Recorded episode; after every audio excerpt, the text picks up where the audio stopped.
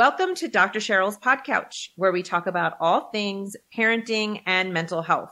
Today, I have on a second time guest, Phyllis Fagell, who is a certified professional school counselor and a licensed clinical counselor. She is a frequent contributor to the Washington Post and other national publications. Her first book that I interviewed her on this pod couch for is called Middle School Matters, and her most recent book is called Middle School Superpowers Raising Resilient Tweens in Turbulent Times. Phyllis, welcome again. Thanks so much for having me back. I think we now have evidence that we really enjoy talking to each other, considering we had to reschedule.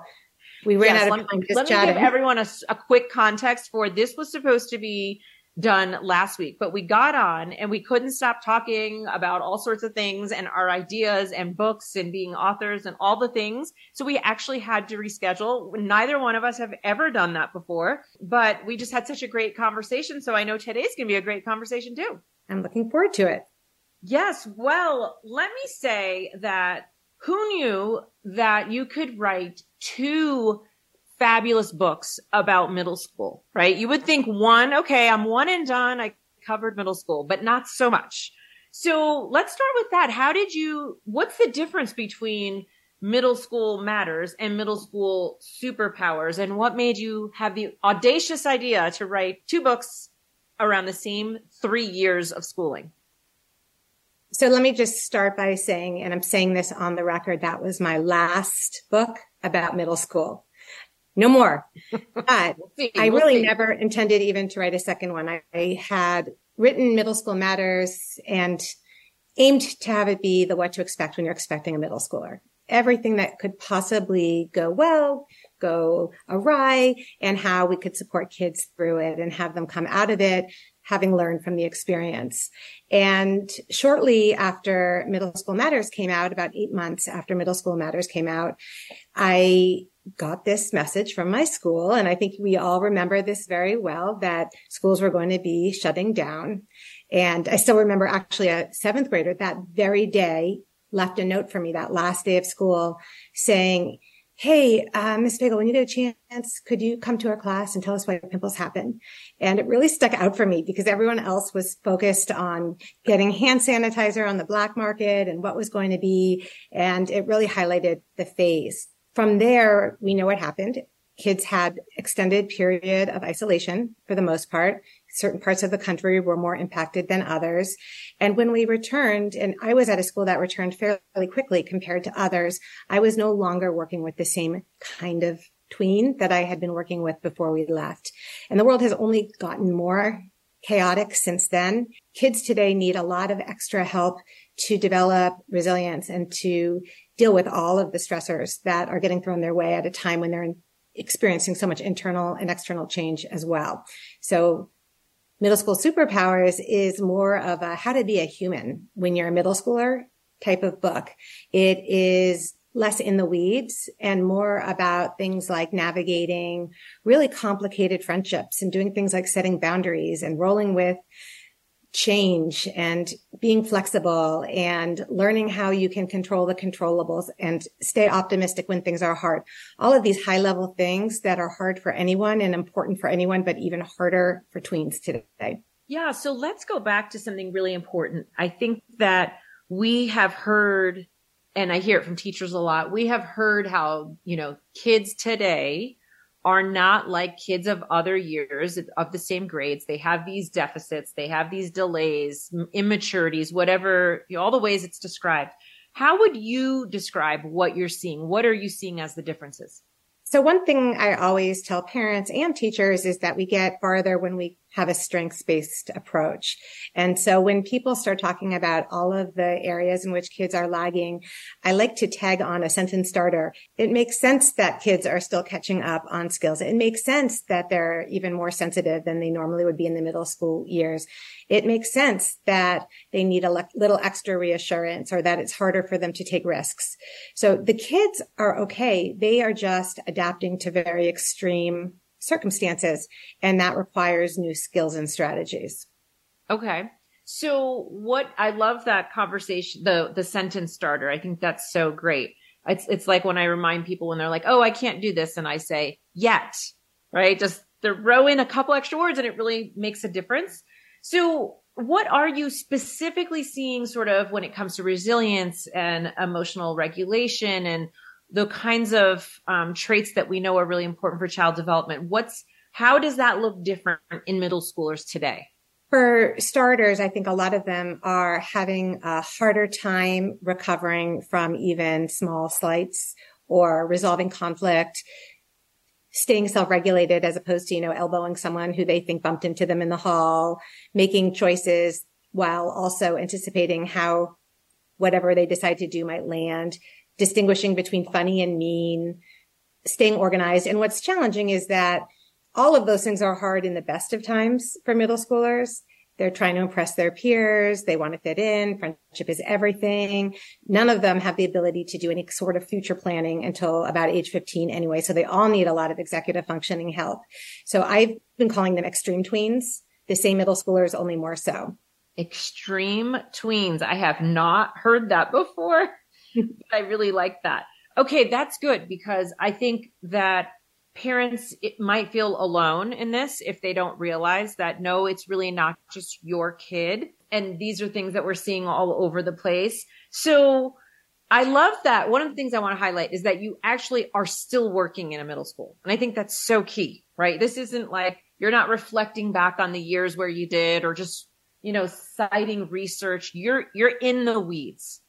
So you talked about a strengths based approach. I want you to break down more what, what that means to you and give us an example of how do you build upon a strength when maybe a kid is coming to you and all they kind of are feeling or expressing are their weaknesses. So I think one of the things we have to be careful of is understanding the difference between being supportive and positive and strengths based and what we've come to call toxic positivity.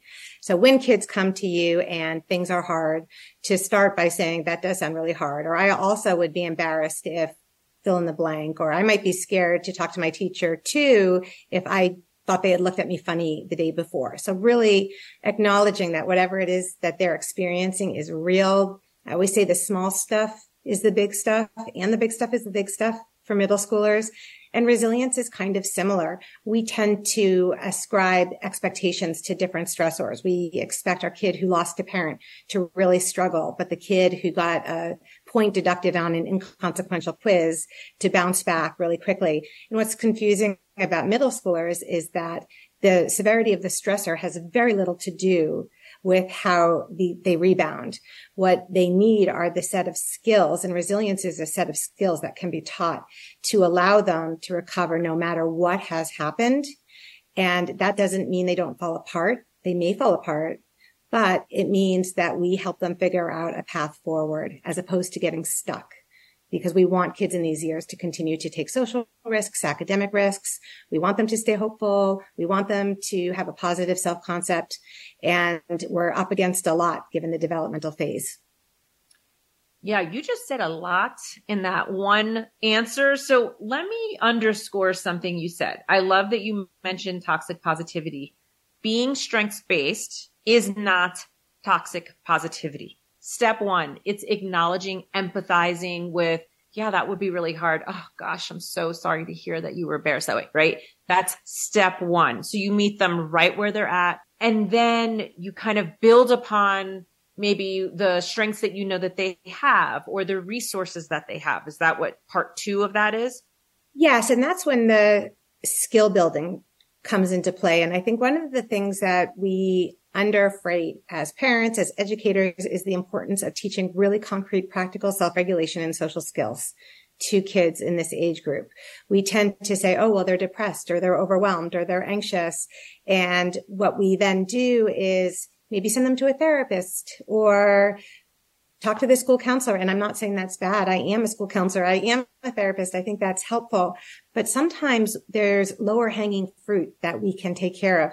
Sometimes the reason they're feeling overwhelmed is because they don't know how to ask a teacher for help or they're lonely when they walk into the cafeteria. They may not be lonely in other contexts, but walking into the cafeteria is really hard or being outside at recess when there's unstructured social time. And we can really help kids navigate middle school with more ease if we can help them acquire kind of a toolkit of strategies. So I'll give you an example. I had a, an eighth grade girl who came to my office and was complaining that she was so awkward. She couldn't talk to anyone. She didn't want to go to recess. She just wanted to hang out with me. And this was someone who was really well liked and had strong social skills to my adult eye and to her friends' eyes as well. But that was not how she felt. And so we talked about how do you enter a conversation? How do you know someone's interested in what you're talking about? What's the cue to jump in if you're trying to get a word in edgewise? Or is it a conversational move to st- simply stand by people? A lot of kids think you're part of a conversation just because you stand close to a group, even if you don't say anything. And taking the time to teach those skills, even to kids who are not that weak in the social skills department bolsters their confidence. Yeah, I love I love what you're saying. So, I even love that you point out the example that you gave where it's not maybe the obvious kid who maybe doesn't have as many friends or is extremely quiet or shy. It can be the kid who comes across as very likable, who still the low hanging fruit here or maybe the way I would think of it is just these are the things that parents can teach their kids. These are the things that we don't need a professional for. We just really need the awareness right? And the ability to go, oh, maybe I could teach you a couple of ways. Like I talk to kids about bridges in conversation. So a conversation starter. And then they'll be like, okay, I said, how was your weekend? And then they're like, I got nothing else. And I'm like, okay, so what would be a bridge? If they say, oh, it was good. I went to a concert. What would be the bridge, you know? And so just really building in that way. That's something you can just do in a car ride or making breakfast, just casual. I think so much of the distress that middle schoolers feel relates to feeling powerless, to feeling helpless, to feeling like they're at the mercy of their emotions. So if you have a kid who finds the cafeteria terrifying and you've got a parent who's saying, Oh, just walk in there. Everyone will be happy to sit with you or, oh, you're lonely, just call a friend. It really doesn't take into consideration the 14 steps that that kid needs to take first in order to take that risk. And so when I work with a kid who's afraid to walk into the cafeteria, we might talk through what it would feel like to walk in and experience those emotions ahead of time. What's the best case scenario, the worst case scenario? Let's say the worst case scenario happens. What would you need to deal with it? In one example, a kid realized that they could take a book with them and probably the most likely scenario is that they would walk in, they would feel awkward, they would sit down somewhere, no one would yell at them to leave, they might not know what to say, and it would be strange feeling until the food, until it was time to eat, and they could read for a few minutes if they felt super uncomfortable. And then they knew what they could do and they had a plan. Yeah, that's so good. It's so helpful to remind parents about that. And it is easy, I think, as a parent to be dismissive without intending to be. You don't mean to be when you go, oh no, it'll be fine. Just walk into the party and just like, you know, find a friendly face and, you know, it'll be fine. Like, I, I know that's coming from a good place, but like you said, there's a lot of micro steps to getting to that point. And a lot of the anxiety is not intuitive to us because it's been all anxieties are extinguished through small exposure. So, so many of the things that were really big deals for us a long time ago, we've had to do over and over and over again. And so they're no longer a big deal. And, and we're so far removed that we can forget how hard it is. And one of the classic examples is a parent who will say to me, my kid never wants to invite anyone over and they think their kid doesn't want to socialize. But what's really going on is that their kid doesn't want the burden of being a host and having to make sure that everyone is entertained and having fun. They might be fine going bowling or doing something else. So we really want to be figuring out what it is that's behind the behavior that we're looking at and building from there. Yeah, and I and I will say as having I have a 5th grader right now and he is at a new school. So 5th grade's a pretty hard year to start a new school. And so I said to him recently, you know, why haven't you he talks about a couple boys that he's playing with, you know, because of course me, I'm really he hasn't had a friend over since school started. And so I said, you know, I'm just curious, why haven't you invited, you know, so and so over? You talk about them. It sounds like you have fun with them. Why haven't you invited them over? And he just looked at me and said, I just never even thought of it. like, I love that you started that with, I'm curious. I wonder. Yeah.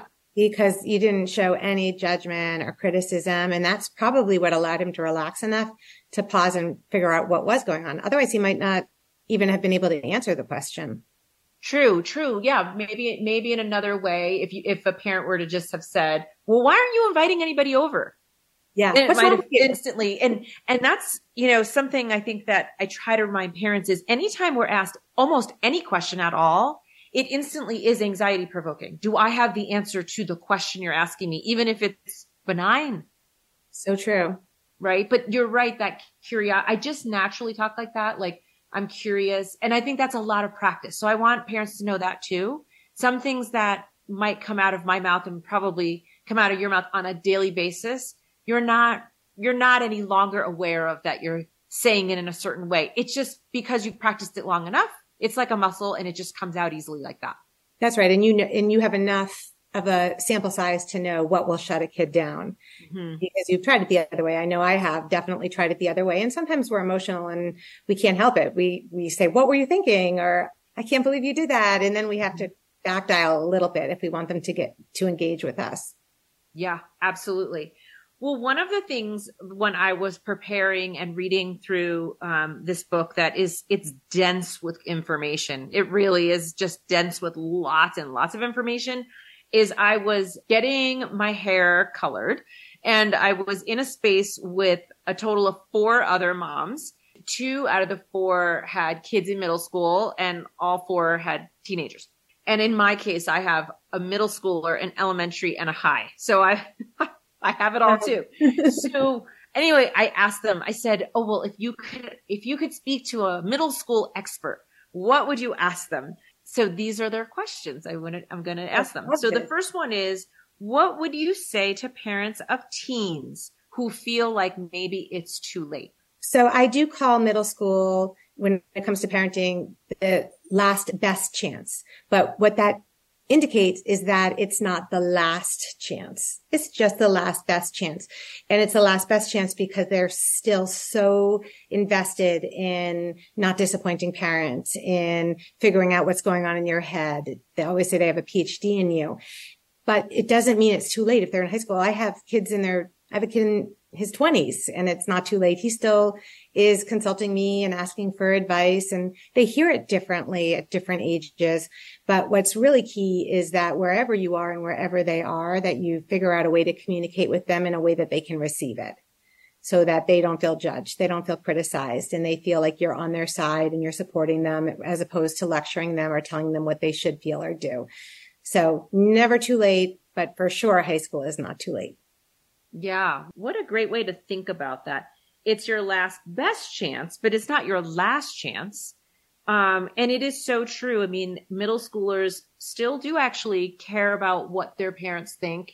And I, you know, the data that I have read says that they, you're still their greatest influence, the greatest influence in middle school's life. Middle schoolers' life is still their parent, not their friends yet. Yet. You're, you're getting there in high school, right? Um, but you're still their greatest influence. Do you agree with that? Yes. And that's what all the research shows. And it's true for things like drinking too. So this is a chance to really not only influence them, but teach them how to make decisions, teach them how to use their values to have a more stable framework when they're faced with all kinds of temptations or confusion about what the right thing to do might be, especially when they're so impulsive at this age and they're in the throes of puberty. It's not so easy and you want to fit in. There's so much going on. Mm-hmm.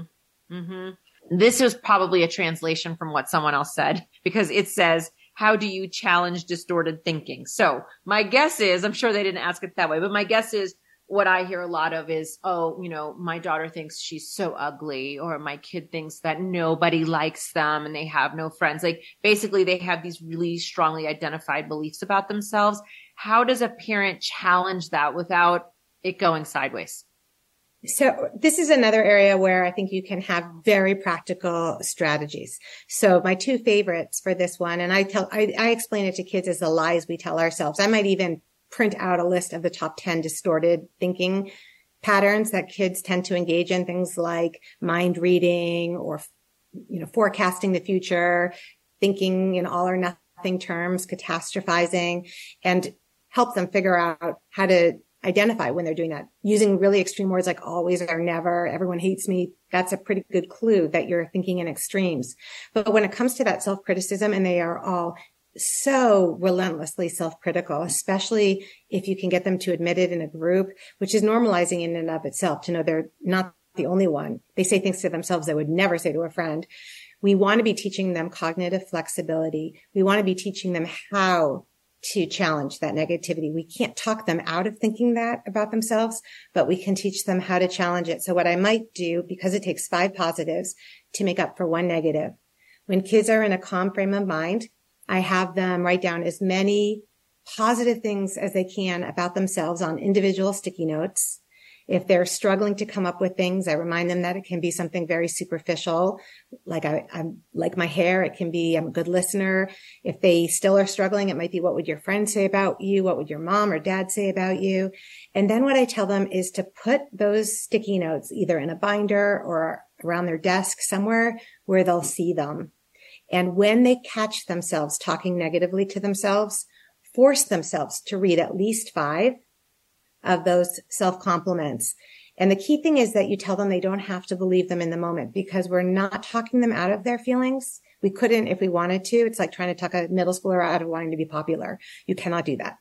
But what it does do is teach them to think more flexibly great advice not just good advice great great advice i love that and and i want to underscore what you said the goal is not to talk them out of whatever their belief is as hard as it is as a parent when you see how hard they are on themselves um, but it's to really teach them the skills to be able to get themselves out of that place same same if they're complaining that someone excluded them because they hate them. And if it's a middle schooler, it's not just they're excluding them because they hate them. They're also excluding them because their closest friends are all getting together without them so they can talk about them and trash talk them. They tend to go right to that worst case scenario. So asking them to come up with some other possibilities, you know, as a sentence stem, you know, some other possibilities are. And the idea is, again, not to talk them out of whatever it is that they are stressed about, we can't is to teach them how to challenge that negativity themselves so they can have a gentler middle school experience. I mean, that's a life skill for all of us. Oh, yes. A, life, a whole entire lives. That's absolutely yes. true. I'm going to ask you two more questions. Third grade. I know that you have um, some pretty clear thoughts, experiences about third grade. What, for anybody listening who does not yet have a middle schooler, or maybe they have both a middle schooler and an elementary age kid, what are your thoughts about third grade? I was really surprised when I went to work in a K-8 at how challenging third graders are.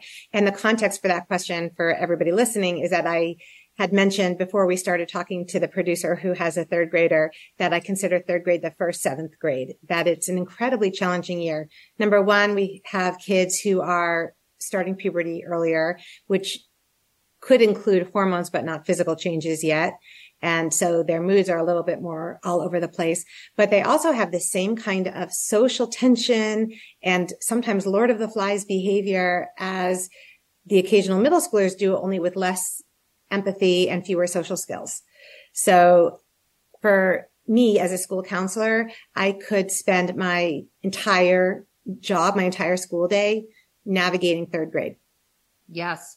And I think that is um, really surprising to a lot of people. Um, but you, you really nailed it with puberty beginning earlier. And a lot of that is a lot of the internal stuff. You can't yet see it physically, but it's happening internally.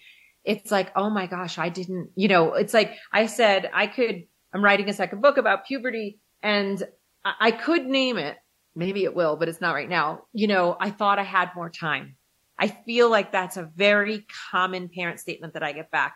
I just thought I'd had more time. Does that resonate with you? Oh, it really does. I'm so glad you're writing that book. I, have always been trying to convince people to write a book and call it third grade. So I'm hoping your book will, will, will accomplish that. for boys, by the way, it would be fourth grade. What'd you say? For boys, fourth grade. Yeah. For boys, fourth grade. Mm-hmm. Yep. Absolutely. Absolutely. Phyllis, I could, of course, talk to you for a whole nother hour which um, maybe we will do at another time. But I really want to say to anybody listening right now, middle school superpowers. Um, yes, Phyllis is an absolute expert in middle school age children, but this book will apply to you no matter what age your kids are, including teenagers. It really is the toolkit that parents can have access to to help their kids with lifelong skills like problem solving, with decatastrophizing, with just dealing with setbacks and adversity. I can't say enough about it. I think that, that your first book, Middle School Matters, is a great introduction. Like that to me is, that's a great book to read when you've got a fifth grader. And I may, if it's your first, especially, um, but maybe even now since it's post pandemic and it's kind of a different time. And then this book though is like, no matter if you've got a third grader or seventh or eighth or ninth middle school superpowers, I absolutely love it. Thank you so much for the work that you do and the compassion and the goodness that you bring into the world. It's very appreciated. Thank you. And thanks for everything you do too. I can't wait to read your next book. we've, we've got a while. For now, let's focus on yours. Um, so again, middle school superpowers, raising resilient tweens in turbulent times. Um, this is available anywhere that books are sold. And if you have enjoyed today's pod couch, please rate, review, and subscribe. Thanks so much.